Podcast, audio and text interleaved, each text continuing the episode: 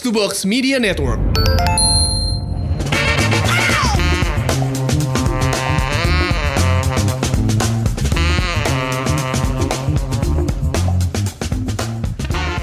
Assalamualaikum warahmatullahi wabarakatuh. Selamat pagi, selamat siang, selamat malam.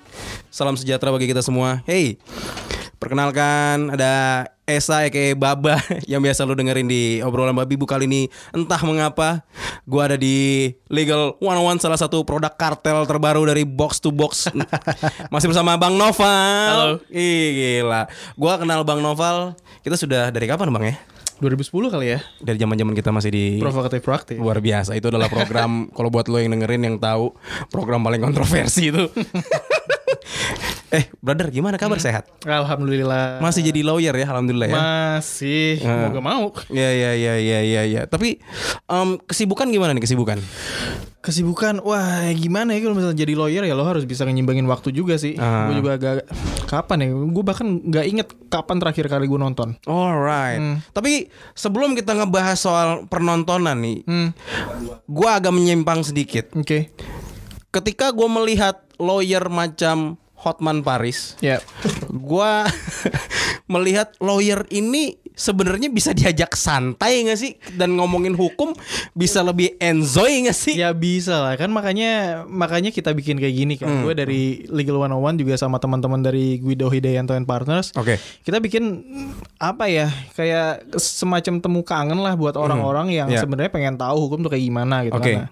Orang-orang kan sebenarnya eh, di pikirannya mereka kalau udah ngomongin soal hukum kayak waduh ngeri banget pengadilan, hakim, Iya. Betul. polisi, apa utang dituntut segala macam Iya. segala macam kan. Buat Padahal- orang awam kayak gua pusing. Asli. Dan padahal kan sebenarnya kalau hukum tuh ya sebenarnya lo begitu lo lahir ada Aha. hubungannya sama hukum. Nanti lo mati juga nanti ada hukumnya juga. Semuanya aspek Semuanya. kehidupan ada ya. Iya lo lo beli sepatu ya lo ada invoice segala macam itu udah hukum juga. Asli, asli, Lo masuk asli. pa- lo masuk parkiran lo nggak sadar kalau misalnya lo nyewa lahan parkir. Aha, dan itu ada gitu-gitu. hukumnya juga. Yoi. Nah, Ya, makanya ya, kita ya, mau ya. bawa ini jadi hukum tuh jadi sesuatu yang santai lah. Betul. Santai dan Yang sebenarnya udah lo harus tahu gitu. ya. Heeh, yang harus tahu banget. Iya iya iya iya iya iya. Tapi ngomong tadi lu sampai kesibukan lawyer berarti emang sibuk ya.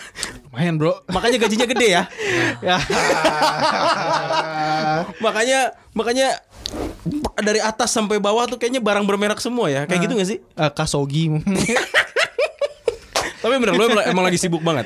Hari ini sih lumayan banget gue lah. Sampai nggak sempat nonton film. Nggak nggak sempet. Eh tapi tapi t- nah gue baru sempet nonton film tuh kemarin tuh Toy Story 4 tuh. Toy Story 4. Udah nonton loh. Gua nggak ngerti Aduh. Toy Story sejujurnya. Waduh, Dari waduh, satu parah. sampai 4 sekarang Parah. nggak ngikutin. Parah parah. Itu waduh, gue kayaknya itu uh, film Toy Story kedua yang paling gue suka. Oke, itu Hmm. film film animasi. Kalau film yang lebih ke manusia lah, Apa gue udah nggak inget bahkan? gak nginget. gue udah nggak inget. Udah apa? nonton, udah Netflixan belum lo? Eh belum. Terakhir Netflix apa? Terakhir Netflix kayaknya gue Friends deh. Gue paling suka ngulang-ngulang Friends tuh. Kayaknya banyak lah yang ngulang-ngulang kayak gitu. Film-film yang udah ditonton Iya. tonton lagi. Iya, iya. Ya ya ya. Lu udah udah nonton When They See Us? Belum. Nah ini lagi rame banget nih buat buat lo yang lagi dengerin um, podcast ini. When They See Us nih kalau di Netflix nih lagi rame banget diperbincangkan karena bagus seriesnya. Hmm. Episode cuma ada empat. Ini bercerita tentang um, empat atau lima anak kulit hitam ya di di New Lima, York. lima ya kalau Lima ya, salah iya, iya, lima the, ya. The Black, the Black Eh, Central Park. Central? Central Park Central. Park Five, ya, ya, sebutannya benar, gitu. Ini benar, berdasarkan, berdasarkan kisah nyata. Buat yang lu sudah nonton, alhamdulillah gitu ya, nggak ada spoiler. Buat lu yang belum nonton, syukurin karena kita akan kasih spoiler. Jadi intinya si When They See Us itu adalah film di mana menceritakan tentang anak remaja ini yang datang ke taman Central Park ini yang di New York. Tiba-tiba ada satu kejadian yaitu perempuan yang lagi jogging diperkosa. Mereka nggak tahu apa-apaan, tiba-tiba ditangkap, udah ditangkap diboyong ke kantor polisi, tiba-tiba mereka jadi em, pelakunya, tersangkanya. Dianggap sebagai pelaku ya. Ah, dianggap Oke, sebagai pelaku, sampai ngaku segala macam. Oke. Nah, dari nonton film itu, Val, gue mikir, amit-amit kejadian sama gue, Hmm. lagi nggak ngapa-ngapain, lagi diem aja, dokem-dokem santai, kena tangkep, Hmm. tiba-tiba gue jadi terpidana. Ya. Bisa kejadian gak sih di sini nih di di Indonesia di hukum kita nih? Nah, gue sebenarnya mungkin bisa jawab-jawab aja, tapi Iya. kan mungkin ilmu gue nggak sedalam itu kan, karena Iya, gue iya, iya. corporate lawyer gitu. Nah, Betul. kebetulan di sini sama gue udah hadir Bang Kenny Hasibuan, salah satu partner di Guido Hidayanto and Partners atau GHP kali ya. Iya, mungkin. iya, iya, iya, kan nih iya. Bang Kenny pengalamannya udah malang melintang nih Bang. Sedap. Halo, Eh, Bang, yang- apa eh, kabar, Bang? pengadilan. Siap, siap, sehat, sehat, sehat.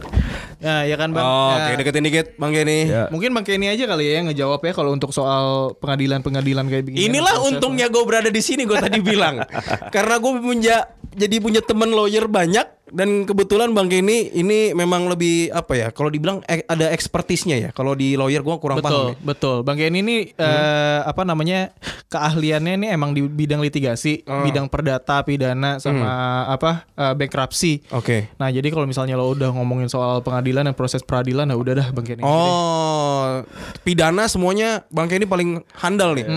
Oke, bang. Oi, siap, siap. Ini gue langsung mulai nih. Kalau gue tadi gue udah sempat bercerita tadi masalah um, ibarat ya secara garis besar dari film tersebut adalah walaupun yang gue tahu hukum um, di Indonesia dengan di Amerika kan berbeda ya. Beda, beda. Tapi yang gue highlight di sini adalah berarti mereka ini anak remaja ini adalah korban salah tangkap. Betul. Nah, kalau misalnya kita nih amit-amit ya jangan kita lah jangan yang ada di sini ya. Mungkin um, pemilik dari kartel box box misalnya Tio Ya, ya. ya tertangkap dan menjadi dibawa diboyong ke kantor polisi Ya. gitu dan tiba-tiba menjadi tersangka apa yang harus kita lakukan di awal-awal Oke, baik. Nih gue jelasin dulu nih ya. Oke. Sebenarnya ini eh, menarik ini kasus nih. Kalau misalkan mau dibahas lebih lanjut. Ya, ya, ya, ya. Jadi kalau mengenai masalah salah tangkap, pertama itu di Indonesia itu banyak. banyak kasusnya ya Banyak banget, banyak banget. Dan ya kalau misalkan kita bilang itu eh, biasanya terjadi pada rak- rakyat kecil ya. oke Ah. yang emang nggak melek hukum ya Iya, yang tidak tahu melek hukum. Cuman kalau dari dari saya sendiri ya pribadi, kalau untuk melaksanakan itu sebenarnya polisi sendiri dari penyidik pun sendiri itu Oke. punya prosedur gitu loh. Oke. Artinya sa- eh, tergantung nih case-nya case apa. K- Kalau misalkan salah sebagai salah satu contoh, kalau misalkan saya saya bedah dulu nih ya oke mengenai maling ayam. oke maling ayam Ya, atau eh, pencurian lah. ya ya ya ya ya, ya. bisa bisa bisa Ya, kalau memang kalau kalau itu Mhm. Ya itu boleh polisi tanpa tanpa ada ada namanya penyelidikan atau Oke. tanpa adanya penyidikan. Oke. Itu memang dia bisa langsung menangkap eh, ter- ter- tersangka karena udah tersebut. ketahuan, karena udah ngeli- kelihatan. Iya, dia kelihatan. yang nangkap gitu ya, Oke. Bang. Ya, tertangkap tangan itu namanya. Oke. Kalau istilahnya di kuhap namanya kan. Mhm. Nah, gitu. Tapi kalau memang kalau misalkan dari yang tadi diceritain tadi Mas tadi, ya kalau menurut saya itu nggak bisa gitu loh. Nggak bisa. Nah, kalau misalkan kalau eh, untuk masyarakat awam, ya biasanya kalau kayak gitu melapor minta perlindungan itu kepada divisi propam lah atau provospori gitu loh. Oke. Hmm. Nah ini gue baru tahu nih ada divisi propam. Jujur Iya. gue awam banget nih soal hukum. Iya. Mungkin makanya itulah gue jadi gue berada di sini ya. Iya. Tapi ketika ketika gini bang, maksudnya um, step by stepnya. Misalnya contoh, Hmm. gua lah misalnya, gua berada di dalam satu tempat Hmm. atau waktu yang tidak tepat. Kalau ngeliat dari film yang tadi, misalnya gue berada di lokasi yang ternyata Hmm. di balik ruangan lain ada kasus pembunuhan, Iya. dan tiba-tiba gua ditangkap karena cuma ada gua doang misalnya. Iya, iya, iya. Apa yang harus gue lakukan ketika gue diborong, diboyong ke kantor polisi? Iya, yang pertama kalau misalkan misalkan dari masyarakat misalkan dia ditangkap ya pertama ya kita tanya dulu ini eh, kamu menangkap saya ini atas dasar atas atas dasar apa? Oke, Oke, apakah ada saksi yang melihat? Apakah ada bukti-bukti sesuai dengan pasal 184 yang KUHAP itu kan ada banyak ada saksi, ada keterangan terdakwa, ada namanya petunjuk, Oke. ada surat itu Oke. kan. Nah, polisi itu kalau mau menangkap dia harus dua alat bukti.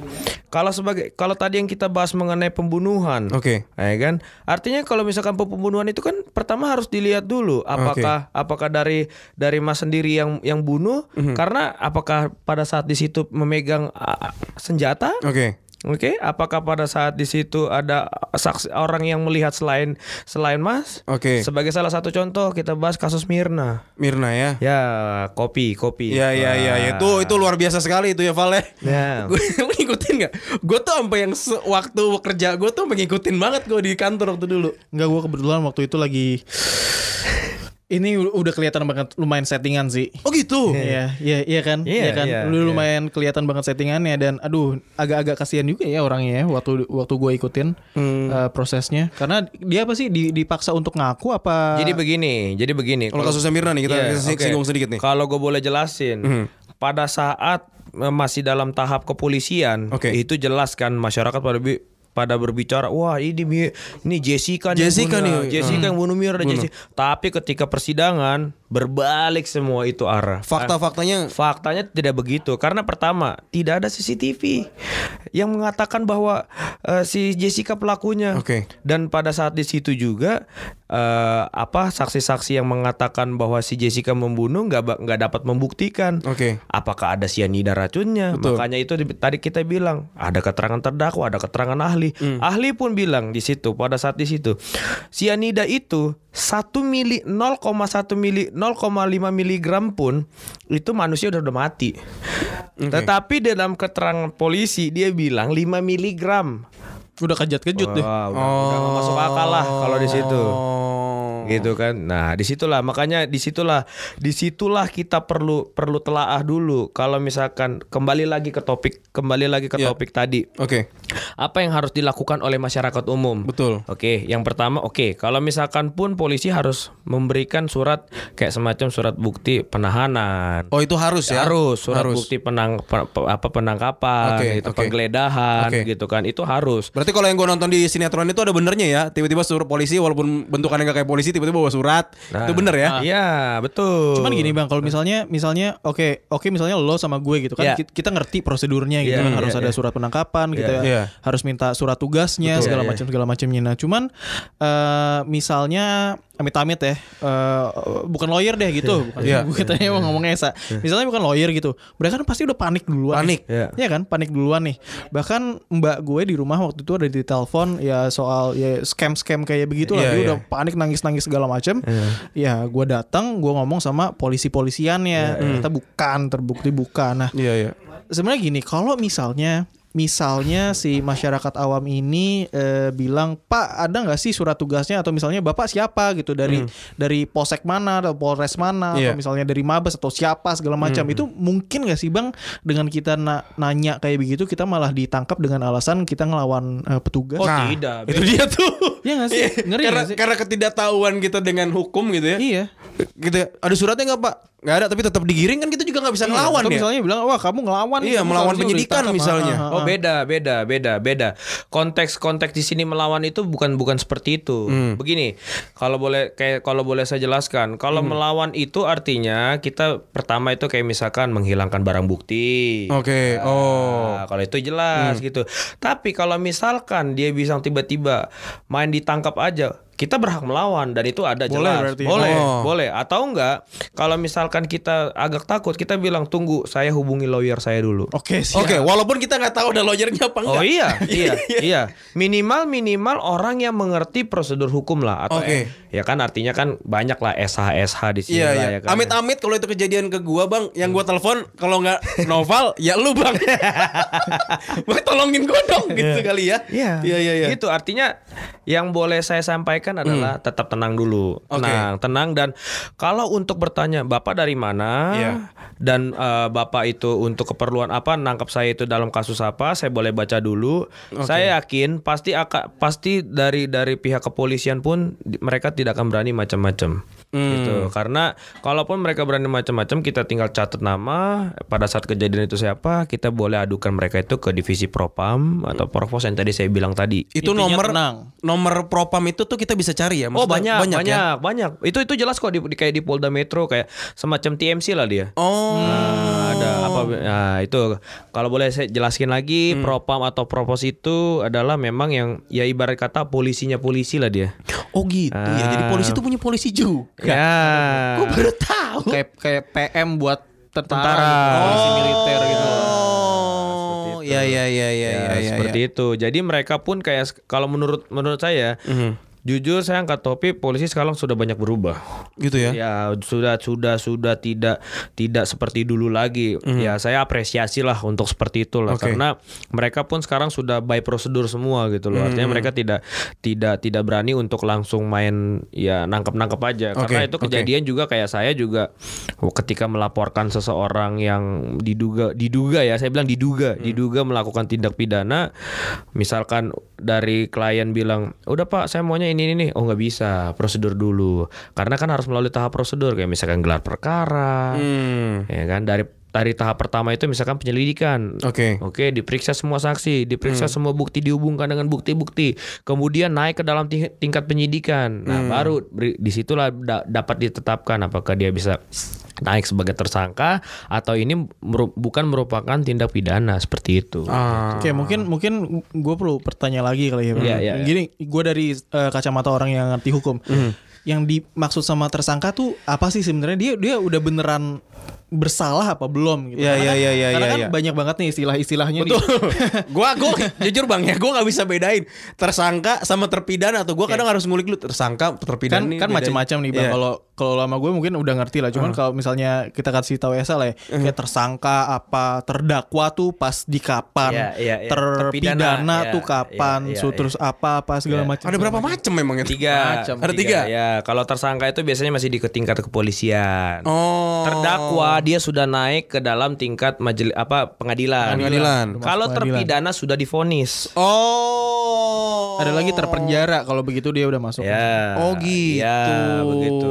Jadi harus dipahami. Tetapi Hmm. yang perlu saya tekankan di sini, ketika seseorang sudah ditetapkan sebagai tersangka, dia belum bisa dibilang kalau dia tuh melakukan tindak pidana, masih diduga. Masih diduga ya. Karena Secara- ya, karena hukum pidana men- me- menye- me- menyangkut tuh proses apa namanya asas presumption of innocence. Oh. Praduga tidak bersalah. Azas praduga Cuman kan tidak kalau bersalah. secara hukum kan emang kayak gitu. Cuma orang-orang Indonesia kan suka, wah udah tersangka nih pasti udah salah. Iya, nih." udah jelas Apalagi- image sosial tuh udah langsung berlaku tuh Iya, hukum sosial. iya. Nah, apalagi kalau udah bilang iya dia tuntut lima tahun penjara, dituntut Iya. seumur hidup. Kesannya kayak udah bak- pasti bakal Betul. Jangankan divonis gitu, Val. begitu. Diboyong digandeng sama polisi aja udah salah langsung. Betul, betul, betul. Padahal belum tentu salah orang. Betul, betul. Kayak nggak usah jauh-jauh. Kita bicara kayak misalkan kasus korupsi lah. Oke. KPK pun nggak berani misalkan langsung dia bilang eh, bahwa dia melakukan korupsi, diduga, masih diduga Oh. melakukan korupsi. Kata itu aja nggak boleh salah. Iya, ya. itu pun udah tertangkap tangan KPK pun masih mengatakan diduga, melakukan Oh. korupsi gitu. Sebelum difonis, tidak ada pihak yang boleh mengatakan bahwa dia itu bersalah. Oh. Itu harus kata kuncinya di situ. Jadi mindset masyarakat itu harus diubah sebenarnya gitu. Oke, oke. Tapi eh, balik lagi ke yang tadi nih, kalau misalnya apa yang harus kita lakukan ketika kita sudah berada, misalnya dibawa ke kantor polisi, misalnya, Iya, iya. dengan ketidaktahuan kita dengan hukum yang berlaku Iya. di Indonesia, Iya.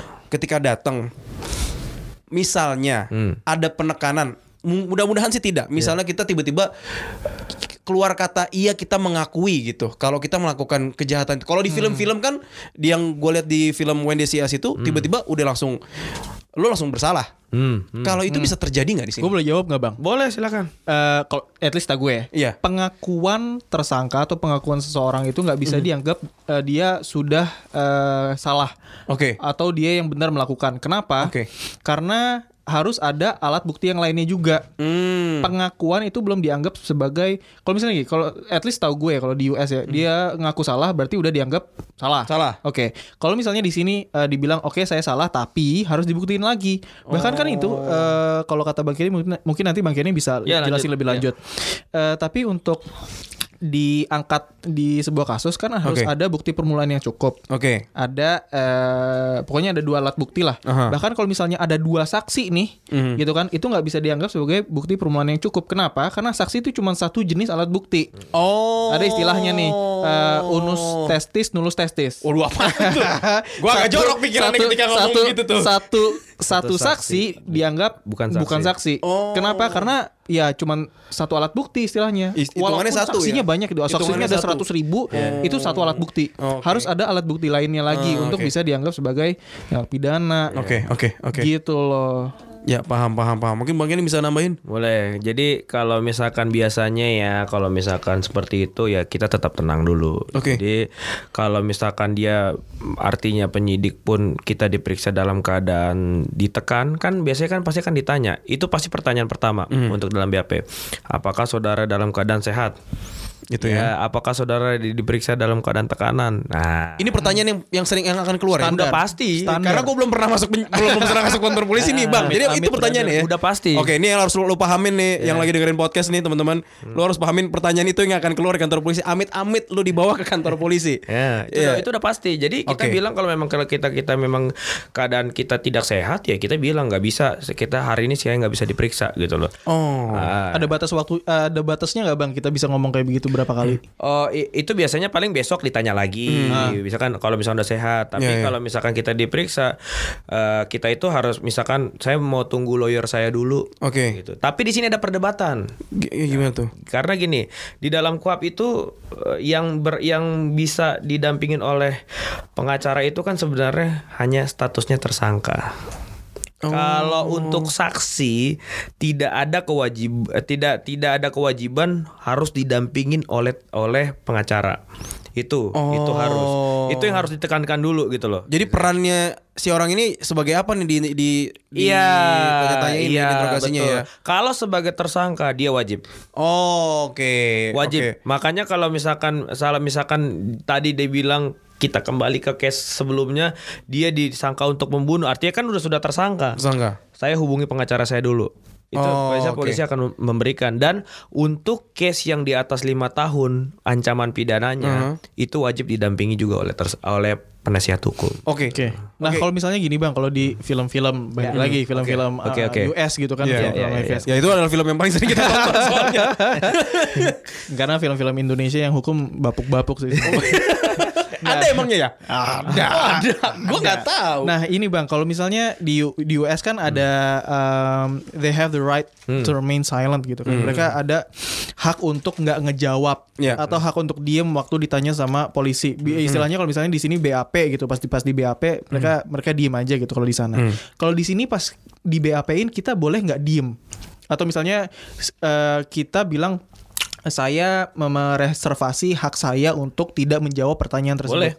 Boleh. boleh Walaupun Boleh. statusnya masih bu- bukan tersangka. Ya. Boleh ya, boleh. Boleh. Karena saksi itu apa? Saya bilang lagi, saksi itu adalah orang yang melihat, mendengar dan merasakan Oke. Langsung. langsung. langsung. Jadi nggak boleh kayak dia nanya ke polisi nanya ke gue, "Eh, lo tahu soal si pencurian ini nggak? Ya, ya saya kemarin dengar dari Esa gini-gini. Nggak boleh, nggak bisa. Nggak Oh. bisa. Jadi gue harus bener-bener ngelihat, oh iya itu orangnya yang nyuri gitu. Oke. Tapi gue punya hak untuk tidak menjawab. Oh iya, saya bilang saya tidak tahu. Mending lo jawab tidak tahu udah gitu. Kalau Oh. memang kamu tidak tahu, tidak tahu jawab. Jangan Oh. kamu kamu tahu, eh kamu nggak tahu, kamu jawab tahu. Nah, Gitu. Tapi kan ya Taunya kalau- dia tahu. Iya. Kalau polisi kan ya yang setahu setahu gue bang ya kan memang dilatih untuk pinter muter-muter pertanyaan. Iya, iya. Sampai akhirnya kita tidak tahu tuh sampai sejauh mana kita menjawab tidak tahu. Kalau pertanyaannya diputer-puter. Iya. Makanya itu artinya itu kembali lagi sih sebenarnya kalau gue bilang ke pribadi masing-masing ya. Iya, iya, iya. Artinya yang gue bilang ya tetap tenang dulu lah. Oke. Oke, walaupun kita, wah kita gua nggak tahu nih, gua gua harus ngapain nih. Iya, iya. Tetap tenang aja dulu. Oke. Dengerin per- polisi mau nanya apa, mau ke arah ke mana Oke. dia. Tetap tenang aja dulu. Artinya kalem lah gitu loh. Oke. Ya, itu itu kata kuncinya pertama itu itu. Karena gini, gue juga, gue gue gue gue sebagai lawyer, gue jujur gue pernah diperiksa juga. Pernah periksa juga Nah, ya? beda, beda. Pressure-nya itu beda. Ketika gue mendampingin klien eh, un- waktu diperiksa keterangannya di dalam kepolisian, Aha. sama ketika gue Yang diperiksa? diperiksa beda. Beda pressure-nya, Dan beda. pressure itu masih lu rasakan walaupun lu sudah sering. Masih, masih. Nah gimana yang kayak gue, Val? yang awam begini. Makin jelas dong pressure-nya. Allah brother. ya inget mah inget. Nah, cuma kalau ada depannya sama polisi, Bang. Ya makanya artinya kan gini kita beranggapan polisi itu kan bukan macan. Betul. Polisi itu kan manusia juga, Iya. ya kan. Artinya dia nggak bakalan juga berbuat aneh-aneh kok kalau Iya. kitanya juga kooperatif kok. Iya iya iya iya. Gitu aja. Tapi tapi bang gini, ini gue jadi inget pengalaman teman kantor gue dulu Hmm. pernah sampai jadi saksi di salah satu kasus em, pidana lah. Berjam-jam. Iya. Ditanya-tanya diputar-putar segala macam. Iya. Se- Ada ada limitnya nggak sih? Ada batasnya nggak sih? Nggak. Karena ketika ketika teman gue itu udah selesai dari pagi sampai malam belum selesai itu ditanya-tanyain sampai dia pulang tuh capek banget. Ya, itu makanya gue bilang lagi tadi, itu memang sengaja. Itulah intrik polisi ketika ketika udah kita udah capek, ya udah jawabnya biar cepet deh, udah deh, gitu kan. Oh. Gitu. Tapi ada kemungkinan nggak dari saksi naik jadi tersangka? Nah, makanya itu gue bilang, itu ada tahapan-tahapannya. Ah. Jadi pertama itu penyelidikan dulu. Mhm. Dia gelar perkara, dia bisa naik ke, ke tingkat penyidikan apa enggak. Oke. Baru naik lagi ke, ke dalam tingkatan tersangka itu. Mungkin kok mungkin banget orang dari saksi jadi tersangka yang kasus eh, apa namanya eh, prostitusi online kan tadinya awalnya dia saksi terus jadi tersangka. Nah. Ya, itu kan, Iya eh, kan? makanya gue bilang itu mungkin tetapi harus gelar perkara dulu tetap. Oh, gelar perkara tuh kayak gimana sih? Ini gue nggak paham banget nih gelar perkara nih kayak Gini, gimana nih? gelar per- gelar perkara itu sebenarnya kayak semacam tindak pidana ini udah cukup bukti apa belum? Gitu berbicara Oh. bukti gitu. Ini ini ini ranahnya masih di kepolisian. Oh iya, untuk kepolisian sendiri gitu loh. Mereka mereka ibarat kata mempres- mempresentasikan kepada pimpinannya lah ibarat kata gitu. Oh. Artinya ini kan penyidik-penyidik, Oke. ada ada kanit, ada kasat, oke. ada kapolres gitu kan. Kita ada di dalam situ. Ya, ya, Oke. lawyer kita Oke. kita kita ada dalam situ. Aha. Dan kalau memang kalau memang itu belum belum apa kita akan menunjukkan bukti-bukti kita. Hmm. Makanya sebelum sebelum artinya di dalam tingkat penyelidikan pun Oke. Ada namanya berita acara konfrontir Waduh apaan lagi tuh? antara pelapor dengan terlapor Aha. itu diadu. Oh. Diadu, diadu dia, diadu dia, diadu. Jadi artinya polisi akan menilai. Nah, poli, judgesnya di sini polisi lah dia. Oke. Oh ini bisa nih, ada nih tindak pidananya nih gitu loh. Oh. Ah, itulah gelar perkara. Naik dia ke sidik. Oh. Ah, kira-kira, iya, iya, iya. kira-kira seperti tuh. itu. Gue juga, baru tahu. gue gak pernah ngurusin pidana bro. Iya, iya, iya, Pusing bro. ya justru itulah ada Bang Kenny di sini. Iya, makanya sebenarnya sih kalau gua ya dari gua dari segi sisi lawyer, lawyer the real lawyer itu sebenarnya kalau ini gua nggak tahu ya kalau Iya. ini pendapat gua pribadi. The real lawyer itu pidana. Kenapa? Karena ya ibarat kata kayak dokter dia kan. Apa yang salah dari statement kita, klien kita yang ditangkap kan gitu kan. Oh, Hmm, jadi gitu. apesnya di situ ya. Iya. Iya, gitu. tapi gini Bang, kalau ngomongin em, ya orang awam tadi kita sempat nyinggung juga Hmm. masalah masyarakat kelas bawah gitu ya.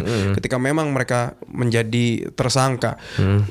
Oke lah bilang ntar saya hubungin dulu pengacara ataupun yang memang ngerti hukum. Hmm, Tapi kan paradigma kita, mindset kita kalau lawyer itu kan bayarannya mahal. Ya. Mm-mm. Hah. Kalau gua ketika gua ntar gua bu- hubungin lawyer gua dulu, yang ada di otak gua sekarang ya ngubungin Noval, Iya. karena ya teman gitu Iya, kan. iya. Ya kalau sekarang mungkin bisa hubungin sama uh, ke Bang Kenny, cuma Iya. kalau pada saat itu gua belum kenal Bang Kenny dan gua tahu lawyer kan mahal ya. Hmm. Gue jadi berpikir ulang untuk hubungin lawyer. Padahal waktu itu gue kondisi gue lagi ada di kantor polisi lah, let's say gitu. Nah. Gue harus ngapain? Gini, itulah paradigma orang yang salah. Sekarang ini kenapa orang tuh terlalu ibarat kata melihat Hotman Paris yang wah Iya iya iya. Ya walaupun sebenarnya dari sisi entertainment yang menyenangkan ya, maksudnya Iya. menarik untuk di- ditonton gitu. tapi tapi yang harus diingat itu advokat itu officium nobile, profesi terhormat. Oke. Oke, apa itu profesi terhormat? Kita itu berkewajiban untuk membantu orang-orang yang tidak mampu. Itulah namanya pro bono. Oh ada pro bono itu ya. Iya. Ada jatahnya nggak sih bang kalau pro bono tuh? Se- jat, jatah apa nih? Jatah Jat- apa dulu? setahun kalau nggak tahu ya ini gua Ada pernah- sekian jam kan? Ada sekian atau sekian kali lu dapat jatah Ada pro secara, bono. secara etik kita ada kok. Ke kalau nggak salah ya, ini gua nggak gua lupa nih, gua Iya. jujur gua lupa. Kalau nggak salah itu tiga tiga case pro bono deh, tiga case pro bono sih. Dalam berapa rentan berapa setahun? Nggak, Setahun. ya, kalau- Enggak kalau dalam setahun itu lo harus Lupa gua. sekian belas jam, sekian puluh jam gitu. Oke, misalnya nih bang, kita belum belum kenal. Iya. Gua kena kasus pidana misalnya, gua lagi ada di kantor polisi. Iya, iya. Ini contoh kasus ya guys ya, kalau lagi dengerin, anggap aja gua lah jadi jadi contohnya nih. Mudah-mudahan sih nggak kejadian. Em, gua kena kasus, Iya. gua nggak tahu siapa yang mau hubungin. Tiba-tiba ya gua asal googling, ketemulah nomor lu bang. Iya. Gua ngubungin, Iya, bang ini bisa bantuin gua, walaupun gua nggak kenal. iya, iya. Gue butuh bantuan hukum. Iya, iya, iya. Biasanya lawyer ngomongin udah ngomongin masalah rate-nya, ngomongin rate ya ngomongin angka. Iya. Atau apa yang harus dilakukan sih biasanya? Sebenarnya gini, eh, kalau misalkan pun gue misalkan di, di, di dihubungin sama tiba-tiba yang gak gue kenal, Iya. misalkan gitu kan. Ada waktu itu juga ya jujur aja gue nggak kenal gitu. Tiba-tiba dia udah ditangkap sama polisi. Cuma, Hmm. Oke. cuman saudara gue bilang tolonglah itu dibantu itu kawan gue, misalkan gitu. Oh, Oke, Notabene kan gue nggak kenal nih. betul. Sama-sama nih yang ditangkap ini. Betul. Gue datang. Tetap datang. Gue tetap datang. Kita nggak ngomongin konteksnya nggak ngomongin masalah bayaran dulu ya. Nanti, nanti lah nanti. Oh. Karena gini, lawyer itu yang pertama itu harus dilihat dulu sih segi sisi hukum dulu. Oh. Jadi mindset masyarakat ini tuh udah harus diubah gitu Iya, loh. iya, Sekarang iya, karena kenapa? Masyarakat tuh sekarang Indo, terutama ini Indonesia, wah jadi lawyer enak nih, gede, Gede nih, ya, gajinya, ya, gaji ya kan? ini nih Mewah dah. mewah segala. Eh. Padahal masih banyak loh yang yang yang ya maaf maaf yang ibarat kata yang kita juga yang sebagai lawyer juga ya pas-pasan Eh. seperti apa gitu dan juga memang kalau lihat juga kayak misalkan dia lawyernya lawyer apa? Kayak misalkan dia kok memang dia dia memang dia spesialisasinya di LBH untuk pelayanan masyarakat beda beda. Jadi mereka tidak meng- mengutamakan apa itu yang namanya materi, mereka itu mengutamakan apa yang namanya membantu masyarakat umum. Oh, tapi ini tadi nyinggung juga mengenai soal LBH. Kita tuh bisa minta bantuan sama LBH ya. Bisa. Yang paling gampang itu. LBH betul. Kalau untuk yang masyarakat yang tidak mampu LBH. Banyak kok LBH LBH kok sekarang kok. Nah kalau buat masyarakat yang antar di middle middle nih kaum kelas atas enggak kalau kaum menengah ngehe gitu kayak gua gitu Val gua harus ke mana Ya lawyer lawyer juga ada yang kaum kelas menengah, menengah oh gitu juga. Iya. Iya lah. Ada lah. ya ya ya ya Jadi makanya harus diubah lah paradigma itu Oke. gitu loh. Jadi nggak selamanya lawyer itu bayarannya fee gede Iya, iya, ya iya, kan. Harus begini, harus dilayani ini tidak. Iya kayak Bang Kenny aja nih datang sendiri gak dikasih minum lagi permen bawa sendiri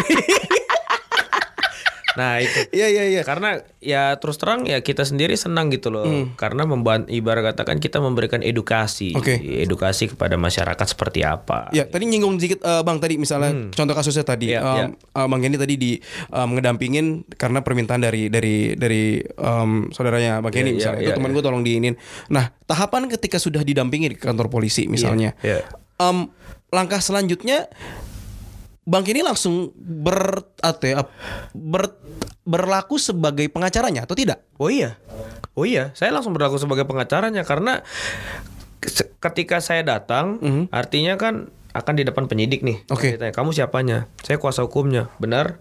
Nah, Benar. Iya, benar. Walaupun belum sama-sama ketemu. Ya dan dan belum ada tanda tangan surat kuasa. Betul. Nah, itu karena ketika seseorang memberikan kuasa ada itu di 1320 adanya kata sepakat pun itu sudah sudah jelas gitu. Oh, walaupun belum ada hitam di atas putihnya. Iya. Oh. Kamu lah saya iya. Secara lisan boleh. Itu Boleh. di undang- di undang-undang ada. Ada. Ada. Oh. Ada kuasa secara lisan dan kuasa secara tertulis. Oke, paham gue. Gitu. Jadi kalau misalnya amit-amit kejadian nih ya, buat lo yang dengerin, tiba-tiba ada lawyer yang memang sudah membantu lu bilang, "Ini kuasa uh, kuasa hukum lu." Iya. Iya. Itu udah cukup ya? Iya cukup, cukup, Udah cukup. cukup, cukup. Nanti kalau bisa biasanya polisi akan nanya mana surat kuasanya. Nanti Bikin di tempat, bro. Bikin di tempat, oke. Atau nanti akan disusulkan. Tapi yang pasti prinsipal saya, dia bilang ini saya kuasa hukumnya. Oke. Bapak mau bantah udah nggak mungkin lagi. Karena itu Oh. jelas kuasa secara lisan atau kuasa secara tertulis itu ada dua jenis. Oke, jadi setelah setelah um, ini ceritanya ya, ini skenario nya Bang Kenny sudah di, ditunjuk sudah sepakat um, menjadi kuasa hukumnya seorang Esa Mahendra gitu. Ya.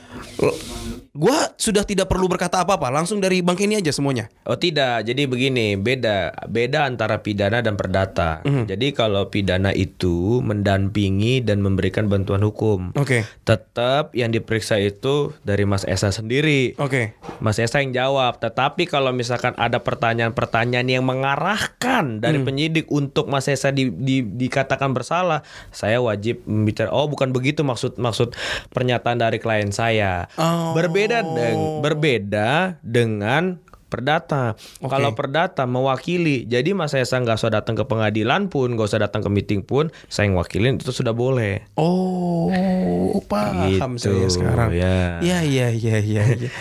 Enak nih ngobrol kali ini. Makin pinter gue, Val. Asli. Ah, lumayan nih gue kalau udah kayak gini nih gue udah time sheet gue udah jalan nih. Waduh.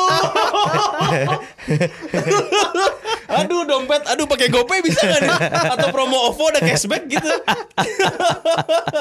Oke, oke, oke. Jadi itu tadi uh, cukup jelas ya, Val ya. Iya. Em, akhirnya gue yang nggak nggak paham begini jadi em, apa yang harus dilakukan amit-amit kita em, ketangkep Iya. ataupun dibawa ke kantor polisi ya memang yang harus langkah selanjutnya adalah memang tenang ya. Iya tenang, tenang aja dulu. Kata kuncinya tenang kok. Kalau tenang ibarat kata semua pasti akan ada jalan kok. Iya, Ya iya, kan? iya, iya. Karena itu makanya tadi yang gue bilang, gue juga pernah diperiksa sebagai saksi. Hmm.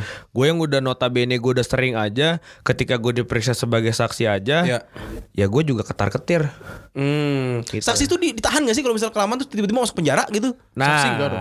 enggak. Nggak bisa? Nggak Saksi bisa, nggak bisa. Oh. Tapi kalau misalkan pada saat dia sudah tingkat penyidikan, dia diperiksa. Hmm. Uh-huh. Pada saat itu juga polisi memang udah mau, mau menahan. Artinya saksi akan dinaikkan statusnya menjadi tersangka. Oke. Nah, di situ polisi akan memberikan suatu surat. Ini Oh. kamu akan ditahan, ini kamu status kamu sudah naik menjadi tersangka. Peran lawyer ada di mana sih? Untuk peran apa dulu? Eh, untuk ketika ya kan misalnya contoh gue jadi saksi tiba-tiba gue naik pengen eh ini lu bakalan naik ya jadi tersangka gue harus ngapain bang Oh paling lawyer. Oh, kalau kalau gue sebagai lawyer biasanya gue akan mengajukan kalau artinya kalau udah sebagai tersangka kalau misalkan dia ditahan, klien gue ditahan, gue akan mengajukan penangguhan penahanan. oh itu bisa ya Oh bisa. berapa lama tuh bang penangguhan melaya, bah, penangguhan pen- eh, penangan eh, Penangguhan penahanan. penahanan Wah itu tergantung kewenangan penyidik. Gue nggak bisa jawab berapa hari Oh. karena di undang-undang juga nggak jelas. Artinya kan penangguhan penahanan itu kan siapa yang mau jaminin? Kayak kita ambil sebagai contoh kemarin tuh Egi Sujana tuh yang di kasus makar. Iya. Nah jaminannya siapa? Ya kan? harus ada orang yang menjamin Iya harus ada yang menjamin. oh orang yang menjamin itu ada kriterianya nggak Iya harus dibilang kenapa kenapa harus orang tokoh ut- u- eh, tokoh masyarakat kah Enggak, atau enggak, apa Enggak sih, enggak sih, enggak ada, enggak ada Oh. sih. Cuman artinya dia bisa menjamin bahwa misalkan si tersangka ini enggak menghilangkan barang bukti, Oke. dia enggak kabur, dia Oh. bersikap kooperatif. Ya, Oh, iya, seperti iya, itulah iya, iya, kira-kira lah. Makanya makanya kembali lagi. Jadi ibarat kata di situlah kadang-kadang yang image para paradigma seorang lawyer itu harus diubah. Iya iya iya iya. Nah, gitu. Ya justru adanya podcast ini untuk menjelaskan itu ya Val ya untuk Exactly.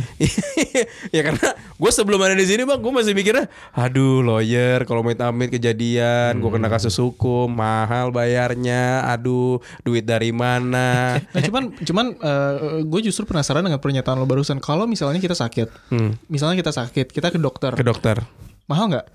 mahal Mahal kan? Kalau misalnya kita sakit, amit-amit sakit jantung gitu, Heeh. Harus operasi, kateter, lah Iya. segala macam, mahal nggak? mahal Mahal dong. Kalau misalnya kita bisa nyewa orang untuk menghindari kita masuk penjara, worth it nggak? worth it Val. Cuman masalahnya kalau konteksnya kedokteran kan kita ada asuransi nih. Masih mikirin Nah, reimburse nih benar. buat kantor. Nah, kalau misalnya hukum nah itu dia ketakutan gue. Ini ini pertanyaan yang emang keluar dari gua banget nih. Gua Nggak, tapi masalahnya masalahnya gini, Hmm. kalau misalnya kita masih ngomongin soal harga, gue yakin banyak banget masih banyak kok Hmm. lawyer-lawyer yang yang top tier juga udah nggak mikirin soal harga lagi. Oh, oke. Banyak kayak begitu. Lo tinggal know the right people aja sih Ya sebenarnya. cuman kan ketika ketika makin nggak nggak tahu ini asumsi gua sih. Ketika makin mahalnya seorang lawyer berarti kan ini lawyer image-nya sudah bakalan menang lah kasusnya. belum tentu. Iya nggak maksud kalau gue dari orang awam kan ketika misalnya gue gue contohnya gue ngeliat Hotman Paris gitu kan dengan rate-nya yang gue nggak tahu sebenarnya. Tapi gue ngeliat dari pakaian segala iya, macam kan iya, iya. mahal. Iya. gue berpikir kan beliau ini sudah menang banyak kasus gitu. Otomatis rate-nya akan naik gitu. Apakah mungkin seorang Esa Mahendra ini meng-hire seorang Hotman Paris gitu? Oke, gue yang gue perlu gue urusin di sini itu kan yang orang awam tahu si Hotman Paris ya gue menang gue menang. Sama ketika gue juga kalau misalnya wawancara ya gue menang. Iya. tapi kan namanya pertandingan pasti ada menang dan kalah dong. Oke. Ah, nggak mungkin nggak ada namanya pengacara itu menang 100% nggak ada nggak Pasti ada. ya pasti ada kalah pasti, ada Pasti kalah ada. pasti ada kalah. Nah cuman kayak makanya kebanyakan pandangan orang itu misalnya begini wah eh, si misalkan si A nih divonis 2 tahun kata dia Hmm. gitu kan. Berarti lawyernya kalah dong. Salah. Kita itu membela hak-hak hukumnya. Oh gitu. Bukan masalah di penjara atau tidaknya. Misalkan saya gue sebagai contoh Hmm. dia dituntut misalkan 10 tahun. Oke.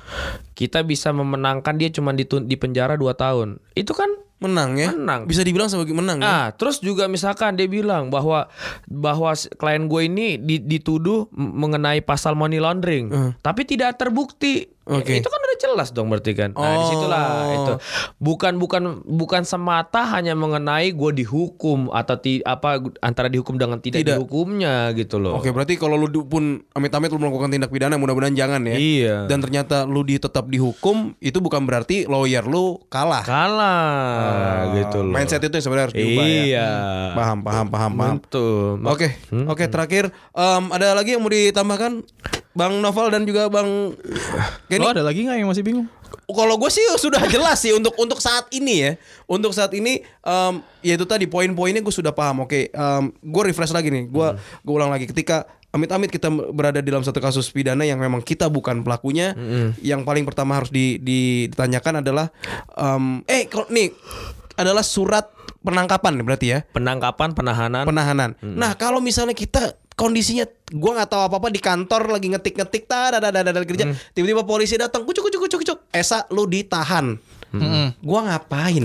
Ya udah, ikut. ngapain? Ikut. Ikut aja. Ikut. Nggak yang gua nggak mau, ah, nggak mau. Oh, nggak bisa. Gua Lo nggak tahu apa-apaan nih. Lo kalau malah kayak gitu malah resisting Iya. arrest. Kalau resisting arrest malah lo akan langsung ditahan. Iya. Karena kalau lo baru di ma- baru eh, apa namanya baru di keluarin surat kayak gitu bisa jadi lo baru statusnya jadi saksi. Iya. Cuman kalau lo resisting arrest lo bisa dianggap sebagai apa namanya tersangka. Oke, berarti surat itu yang harus di, di- ditanyakan, tetap tenang, Iya. terus ya bersikap kooperatif. Iya. Ketika mulai sudah masuk ke kantor polisi, ditanya-tanya, tanya-tanya, Iya. lu punya hak untuk tidak menjawab. Iya, iya. Tergantung status lu apa. Kalau saksi bisa, Bisa. kalau misalnya sebagai tersangka, Bisa. Lu punya hak juga untuk nggak menjawab dengan memanggil lawyer. Yes. I see. Nah tapi ha- ingat yang dikata Bang Kenny tadi bilang eh, lawyer di pidana itu sebagai sebenarnya cuma kayak sutradara doang. Hmm? Lo yang main gitu. Jadi kalau misalnya nanti kan si tersangkanya bisa nanya ya Bang ya, ini gue bisa jawab apa Iya, enggak benar. gitu. Oh. Jadi yang na- yang ngejawab juga bukan lawyernya. Bukan lawyer, tapi- yang ngejawab si orang. Tapi lawyer di situ buat nuntun lah ya. Ya. Ah, Oke oke. Oke paham paham paham. Artinya kan saya tidak saya gua gua nggak mau gua nggak mau menuduh lah. Hmm. Artinya kan kadang-kadang adalah oknum-oknum dari ya teman-teman kita di di penyidik itu yang ya, Oke. mau mengarahkan. kan. Nah, di situlah kita fungsi kita untuk ya enggak enggak kayak gini maksudnya. Ini Iya, iya. maksudnya begini. Tulis aja begitu apa yang disampaikan oleh prinsipal saya gitu loh. Oke, oke, Gitu, paham, paham, itu. paham. Oke, mantap.